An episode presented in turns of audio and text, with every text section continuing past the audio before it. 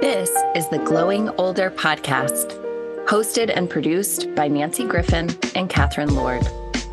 We curate this podcast to feature leaders in the business of aging well who provide services and products that help us all glow older. Learn more about us and our coaching work at glowingolder.com. Hello, and welcome to the Glowing Older podcast, where we interview experts on innovation in the aging well space. I'm your host, Nancy Griffin, and I'm so pleased to be here today with Sarita Mohanty, President and CEO of the SCAN Foundation. Welcome to the show, Sarita. Thank you so much, Nancy. It's great to be here. Well, thank you for making time in your busy schedule. So, before we dig into all that you're doing today, tell us about your background. Yeah, so I um, I'm a physician by background. I uh, I still practice as an internal medicine physician, and you know I think this this career path that I've been on has really and, and as starting as a physician has really helped me see you know the challenges of older adults and people with disabilities and family caregivers. Um, you know, really saw a lot of fragmentation and lack of care coordination and even a lack of a seamless focus on the individual. So I think that my background and um, my career has helped get me to where I am today, which is now I joined, I am the president and CEO of the SCAN Foundation. I joined in 2021. And really, with to me, it was a great opportunity to apply my background, uh, to think about lower income older adults, those with uh, that are part of communities of color or those in underrepresented geographies, uh, to really look at system change. And you know, our organization is is rooted in in my purpose, which is to improve the health and well being of vulnerable populations. So, uh, yeah, and I, have I've had a career in health plan. Um, I worked at uh, public payer areas uh, like um, LA Care Health Plan, uh, where we worked on care management for Medicaid populations, and with Kaiser Permanente, an integrated system where I worked on Medicaid and dual eligible work as well. So, really, this is all part of my journey um, as a physician, as a researcher, as a a payer um, executive. That's so amazing. I love I love hearing about your background. Um, so I um for most people, um, just that the um the listeners out there that aren't in the industry in the aging world, as they call it, some of them um may not be familiar with the um, breadth of activities, initiatives of the Scan Foundation. So give give us a little rundown of the history of the Scan Foundation and some of the things that the organization has accomplished. So the SCAN Foundation was uh, created in 2008 as an independent public charity that was uh, developed to to really serve older adults and to improve the health of older adults. And I think over the years, in the last 15 years, it's about really ensuring that we, you know, all of us, you know, when we think about aging, all of us age well with purpose. And um, the the the root of this is, of the work at the foundation as a grant making and impact investing organization is that we we're, we're trying to figure out how our current why our current aging system our infrastructure does not serve all Americans equitably. Uh, we need, you know, we think, we believe, we firmly believe we need more inclusive policies, you know, enhanced private sector investments, more integrated community supports that really ensure, enable us to have a more equitable and accessible system of care. So that's really the foundation of the work of our organization. And so uh, I think I alluded to that we are, we are focused on supporting older adults of color with lower incomes and those living in rural communities who have been historically marginalized or underserved. Uh, and uh, we're looking at being bold, taking bold steps in aging. Uh, when we think about aging, it's aging for all of us. We don't have an actual number of like age of okay, we're only t- targeting 65 and older. We think about aging in you know is in all stages for all ages. Um, so how do we make sure that once you are in an older adult that you are living with purpose, that you are getting the supports you need. So that's some of the things that we are working on. So being innovative, thinking about things that can scale. Not only we do focus on work in California, but we also are a national organization. So we seek to um, scale innovative pol- uh, programs and uh, policies and investments nationally. So that that could range from uh, in innovations in financial security and housing as well. You know, some of the statistics that I just want to mention that over um, uh, 50% of unhoused are those 50 and older in this country, and the the rate of increase of unhoused among older adults is rising. I think the other thing is that by by in the next uh, years, next ten years, we will have more adults than children in this country. So we and and there's not enough supports, and we can talk more about that. But I think these are some of the things about our work that we are embarking on. It's about models of care how we make sure that financial security exists for older adults so they can age in home and community making sure there's inclusive technology um, and representation in data and technology, so that technology solutions are not being created um, inequitably, and then just really addressing health disparities and access to quality care. That's a great segue um, into my next question because I was surprised the more I dug into senior living, aging services, ageism, all those kind of issues, uh, that almost all the studies that would come out would say, like, okay, this is an outcome for um for white the white population and then some of the the colored populations that the outcome would be different. Um, and some of that was um, income related. Some of it has to do with with um, uh, you know other issues that you can explain to me. But explain to our listeners some of the most blatant inequities you see when it comes to uh, health and wellness type of access in underserved populations.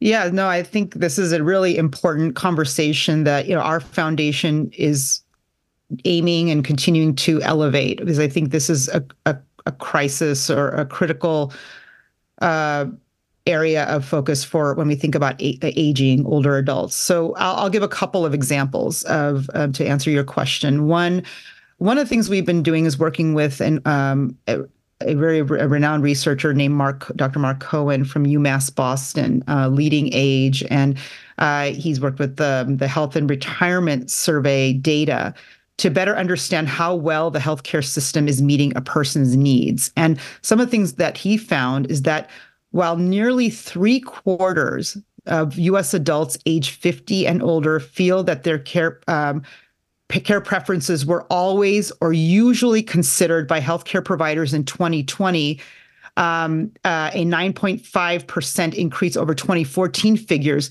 there remained. So if you think about that, even though there, there was some increase in that, there was stark racial, economic, and geographical inequities. For instance, Hispanic and Black adults were less likely than white adults to report having their care preferences always or usually considered by clinicians. So that is um, a, stark figure, an important figure, or figures that we should we should recognize. Other findings found that in, in this analysis showed that older adults from lower income backgrounds, those in the South, and those without a usual source of care or care provider were less likely to have their care preferences considered. So again, re- reaffirming or affirming that that these these differences exist. I think the other thing is income matters. We know that adults 50 plus with household incomes less than 30,000 were less likely to say their care preference was always or usually considered. So that gets to um, uh, my comment earlier. Uh, we talked about geography, that we're seeing differences between the South compared to other regions of the country.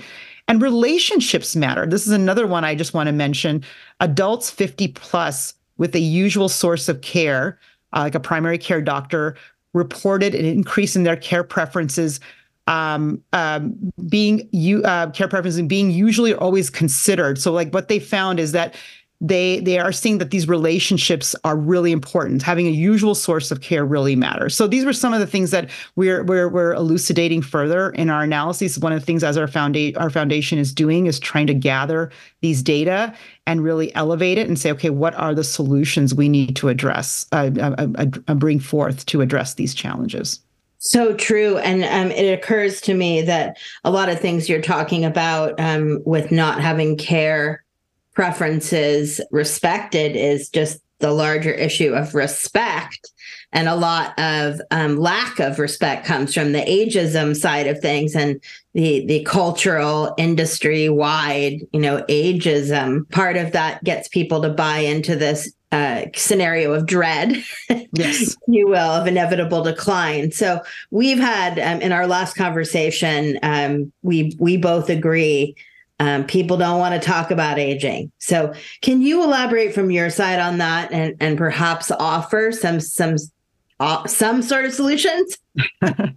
well, I, yeah, and I think this is you the the the topic and and the ongoing ageism you just referenced is is real significant. And i think this is um, i think to your point like how what are some of the solutions? So a couple of things that you know i i've witnessed and i think we're witnessing uh, you know in the aging landscape or with with philanthropic organizations and other folks is that the the narrative on aging is starting to shift um, but nationally or even internationally, it's often still wrought like with this stigma and discomfort. You talked about this about among the, you know, not even just the decision makers, but the general public. And I think um, I think we need to think um, at the heart of this discomfort uh, um, there are things that we absolutely can and need to solve. So we got to think about this. So first of all, we need to get a get to a point where all older adults are consistently viewed as valued, actively contributing members of our communities rather than framing them as a burden. You hear this word caregiving burden, other burdens. What are how do we start to flip the language or or, or you know so that we think about the purpose and the positivity and the things that you know older adults bring to the communities you know the wisdom the the institute the knowledge the experience the there's so many facets so um, that's one i think and i think i think the big issue is that not and, and until our systems of care are easy to access are affordable and equitably delivered I think this issue of not wanting to think or talk about it is going to continue to remain. So that's one. Yeah. I think so. What we're doing is we're working with others to begin to shift that national dialogue, decision makers, elected officials, policymakers, um, and talk about like also how do we need to invest better in older adults so that and, and, so that they can contribute effectively to the society to our society as they as they can. Um, I'll give you an, another example like, um, of, of, reframing aging. The, Nas- the Gerontological Society of America, GSA, with funding from the SCAN Foundation and other foundations focused on aging, created the National Center to Reframe Aging. And this is a long term social change endeavor. This is in, designed to improve the public's understanding of what aging means and the many ways older adults can actually contribute to our society. Um, they've developed tools and training to help reduce ageism. Uh, for example, and this is a great one uh, in Boston, they created a slogan for their senior transportation program. They call it Transporting Boston's most experienced people. That's how they reframed it. And this is something that um, uh, we felt very compelled to help support uh, to advance the the reframing aging dialogue. And so, and that that some of that reframing is happening in state plans, multi-sector plans for aging across the country. Where, like in California, we have this MPA or um, what they call the Master Plan for Aging to to reframe aging. So there that has it has to start um, at at these levels. And I I think the narrative is changing, but we have m- more work to do. Yeah, I mean, you hit on um, several of the points of what the World Health Organization says um, are, needed to overcome ageism. One are our own internalized perceptions. Two being, you know, policy and all those things that you you said are, are more of a slower, slower turning wheel, if you will. Uh, but then the third one was intergenerational connections. And I know that you do that intentionally at the SCAN Foundation and that that's a, a core concept um, for you guys. So talk to me about that.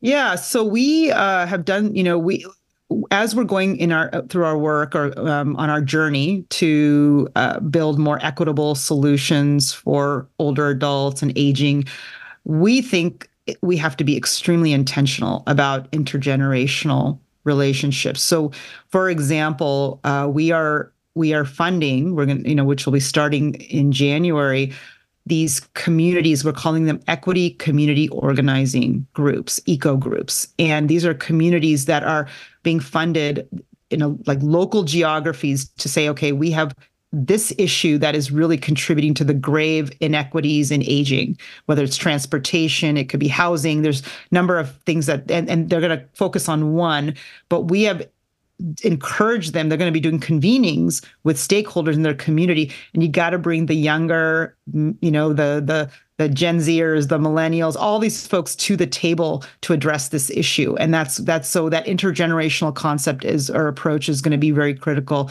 There's an organization called uh, co-generate used to be called encore.org that is yeah. really in, um, investing in, and we're working with them as well. They're key advisors and partners with us to bring that intergenerational focus as well. And uh, it sounds like you know about them because they, you know, Eunice Nichols, who's their executive, has really, with Marc Freedman, has done some really amazing work through AmeriCorps and um, and, and other things to to really bring bridge the intergenerational um, gap. I would say so that's another thing. Uh, there is another model that um, is evolving that I just learned about. It's called uh, Care House. Um, it's older adults and people with disabilities, as well as caregivers and their families, live in independent living units, which are clustered around shared spaces in exchange for labor, for caregiving, receiving good wages, childcare, other benefits. We are seeing more and more of this um, emerging, and we think this is a really important model and, and other models similar to look at as we go forward and um, ad- address the aging crisis. And I, you know, we don't even probably have time to talk about the fact that part of the challenge we're, we're, we're facing is there's not enough workforce to support the growing aging demographic, and so these intergenerational constructs are going to be really, really critical. Yes, and and meeting the workers where they are, and and I think you you touched on this a little bit earlier, but the older workers, it's like how you know how can you make things doable for for that, and and at least appreciate they have something to bring to the table. So I think one of the things that's often forgotten in the intergenerational thing is is the benefit that the younger people get that are also especially post COVID having um, loneliness and social isolation challenges. Absolutely. Yeah, this is uh this has such potential benefit for all the things you mentioned. I mean, so many of our older adults are dealing with loneliness and social isolation and this you know these type of intergenerational models and contributing both directions you know um, with with younger am contributing to older adults and you know engaging them. And i like yesterday i was at a meeting where there was a lot of talk about um, the intergenerational eh, eh, engagements. So for example like um, organizations are coming up with game games board games that are um, that that uh, that not only are for youth but also bring other generations and older adults so that they can they can play together and connect better and engage better. So there's a there's a lot of work ahead going on in in the industry that we have to be a, a keep attuned to. One of the last things that I really want to focus on and, and get um,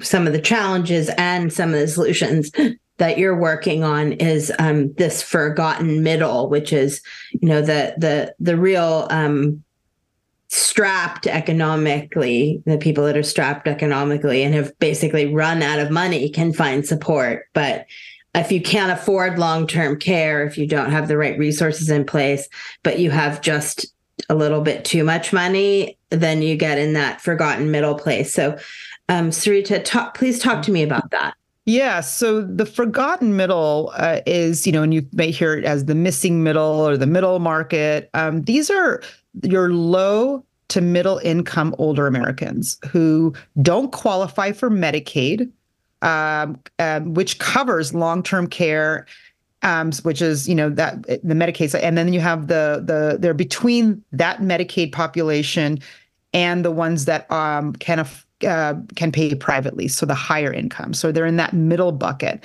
and these are typically your Medicare only older adults who oftentimes a lot a huge proportion or a significant proportion of medicare um, individuals believe that they have long-term care coverage through medicare and they don't so this is a big issue. Uh, Medicare only covers 100 days of long-term care, and and so people often are when they need help and supports at home, they they have to rely on their assets to pay for it. And the question becomes, do they have enough assets to pay for their you know home and to live comfortably in their home or even get assisted living so we actually in the forgotten middle population we've worked with some uh, with the Nor- with national opinion research center norc at the university of chicago and we did some research this past year which showed uh, worsening health and economic trends among this demographic, this forgotten middle, which is really concerning. And so I'll, I'll um, you know, and they actually even get worse, quite honestly, when you take um, when you segment out people of color and aging adults with disabilities. So some of the things that we found, some alarming trends in this forgotten middle population.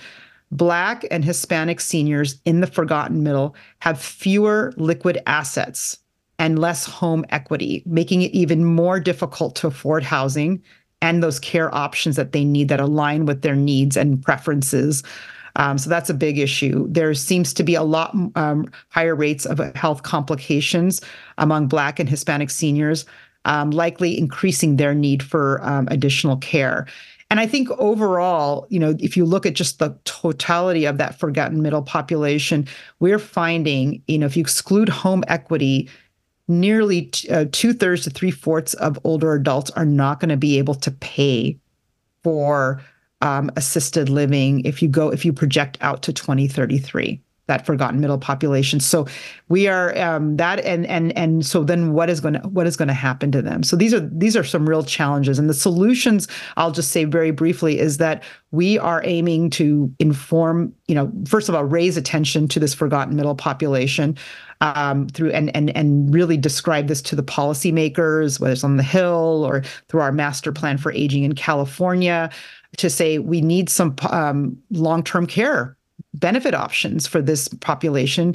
Uh, one example that Washington State has done that they have a, a, a, a model where you can through payroll tax, it's like a, buy-in or like a payroll tax option where it saves some money for long-term care, so you have additional um, dollars when you need them um, in your later years. Now, 30 some thousand dollars that get saved annual is probably not is not going to be enough sometimes to cover a, like a, like a nursing facility that could cost over a hundred thousand a year. So these are the kind of things that we're advancing. And California is also doing some um, actuarial work right now to determine what kind of long-term care benefit might be feasible for this forgotten middle. So some examples, but we're really um, trying to alert, you know, educate and then inform solutions through this education. Yeah. Well, I, I love the undertaking because it's it is truly, you know, the the largest uh, and and the whole equation is it's like um you know watching a, car accident coming in slow motion, isn't it?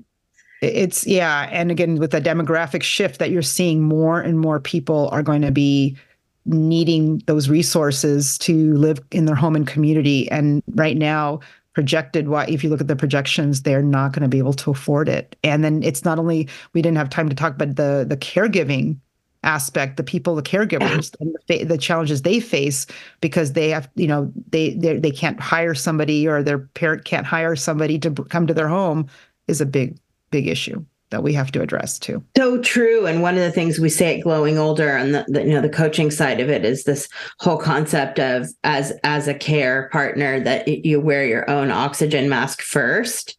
But it seems like caregiving, it's like because it's so um, it always happens, or I should say almost always happens in a crisis. And um, you know it depletes people and and it moves the needle to a point where they're like how did i get here? Uh so yes the caregiver and we could do a whole other podcast on just that. And then the caregivers that have kids you know going getting ready for college and spouse and you know it's it's a lot. Absolutely um but um sarita what gets you most excited these days?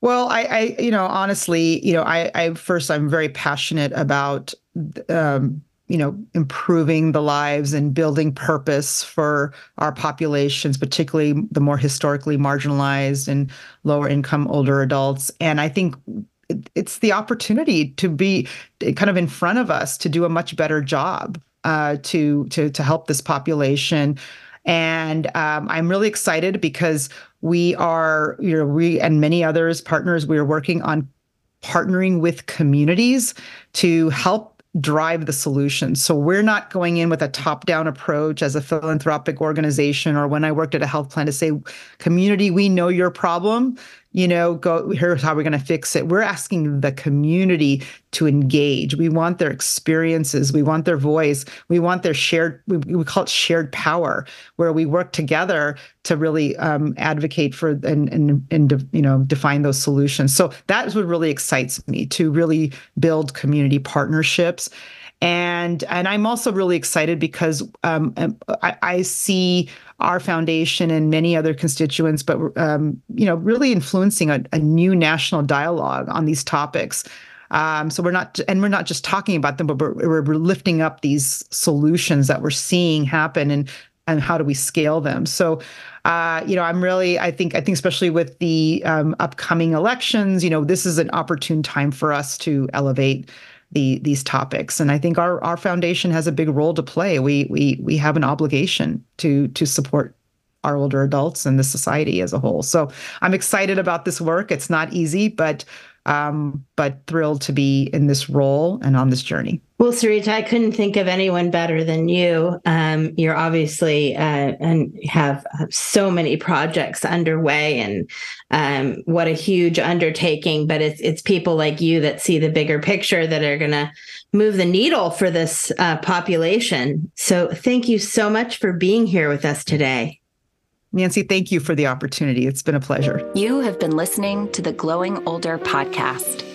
For more information about our planning and coaching services, visit glowingolder.com.